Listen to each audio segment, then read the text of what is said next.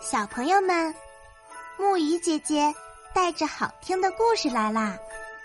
今天的故事是《机智的应聘者》。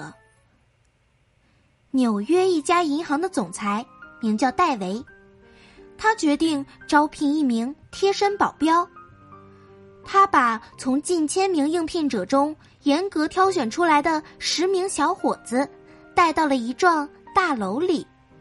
再对他们进行最后的测试。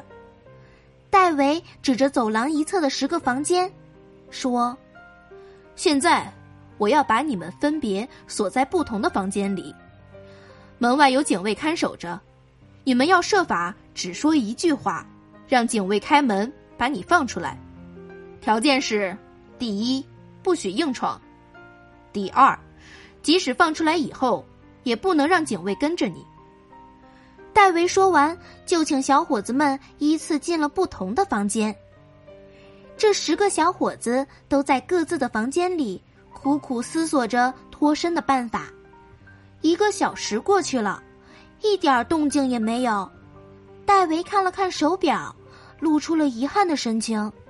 正在这时，有个名叫弗兰克的小伙子在房间里大声的叫喊起来。放我出去！我不参加测试了。警卫听了，只得打开门让他走出来。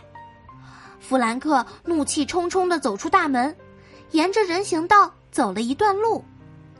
过了一会儿，他转身看看，并没有发现有人跟踪，便又飞快的返回了大厅。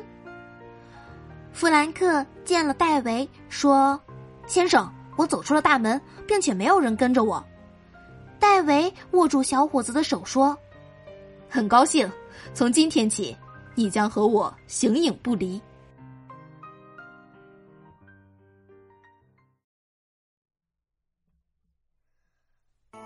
好啦，今天的故事讲到这里就结束啦。